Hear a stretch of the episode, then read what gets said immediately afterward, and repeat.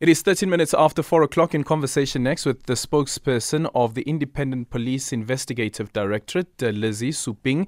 The IPID is investigating a case of four police officers from Boksburg North Visible Policing for assault and torture of an immigrant on the 9th of January.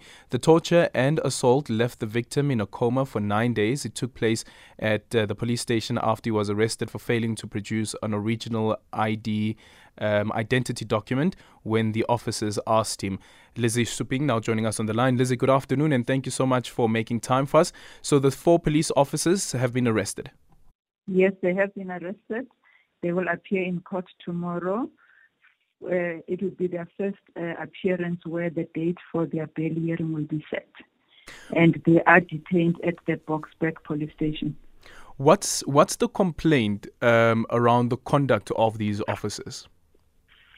The officers are facing a charge of assault, GBH, which is grievous bodily harm, and defeating the ends of justice because they allegedly assaulted and tortured this uh, foreign national who at the time could not produce his identity documentation. And he was taken to, a, to the Boksburg North Police Station where he was tortured by the officers. And later, as you've explained, he was taken to hospital where he was in a coma for nine days. Did he indicate um, what assault weapon was used, if any at all?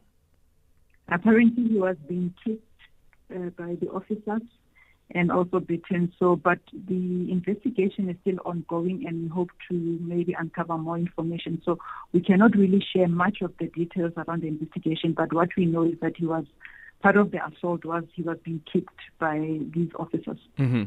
And was it clear whether or not eventually he was able to produce an ID? Uh, at the moment, uh, like I'm saying, the investigation is still ongoing. We are trying to determine all uh, issues around, uh, all circumstances around this incident to determine what really happened, why, and if he did produce an ID, why was he then tortured? We mm-hmm. are still uh, busy with the investigation. Yeah. Considering that this would have happened at a police station, would the um, station manager also have to file a report? A case was opened at the police station, and as per the IPID, IPID Act, the police have to report their own to IPID if they mm. transgress. So they, uh, the docket was referred to us as IPID, and when they were arrested today, they were arrested at their place of work and we are working with the station commander to be able to achieve all that. So, are they behind bars in uniform?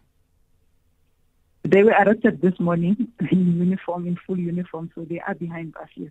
Sure. Okay. Thank you so much for your time. Uh, Lizzy Suping is the spokesperson for IPID. 0614 You can also tweet at Aldrin St. Pierre, and our studio line is 086 000 2032.